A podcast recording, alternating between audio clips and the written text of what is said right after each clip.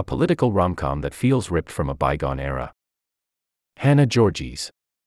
Of all the politics, pop culture to come out of 2004, one of the uncanniest coincidences was the release of the two separate major studio films about the rebellious teenage daughter of a fictional president.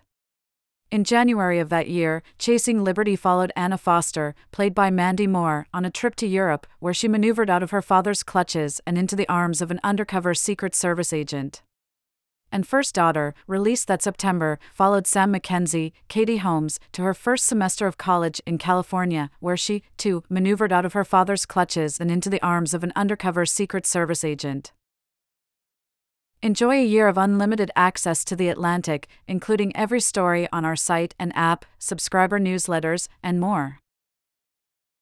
Become a subscriber, https colon slash slash accounts.theatlantic.com slash products slash question mark source equal sign loss dash inventory and referral equal sign loss dash inventory. The late 1990s and early 2000s were a boom period for this type of frothy romantic comedy, set in a real world political context without much real world politics in Chasing Liberty, First Daughter, and the 1998 made for TV classic, My Date with the President's Daughter, the demands of the presidency serve mostly as a justification for the fathers' heightened protectiveness over their teenage girls. And in movies about overseas royalty, like The Princess Diaries and The Prince and Me, the revelation that a character is part of the monarchy mostly focuses on the interpersonal fallout. These movies' sanguine approach to politics is part of their appeal.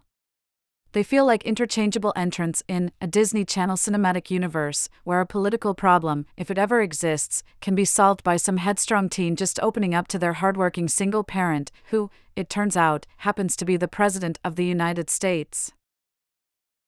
Never miss a story. Start your free trial.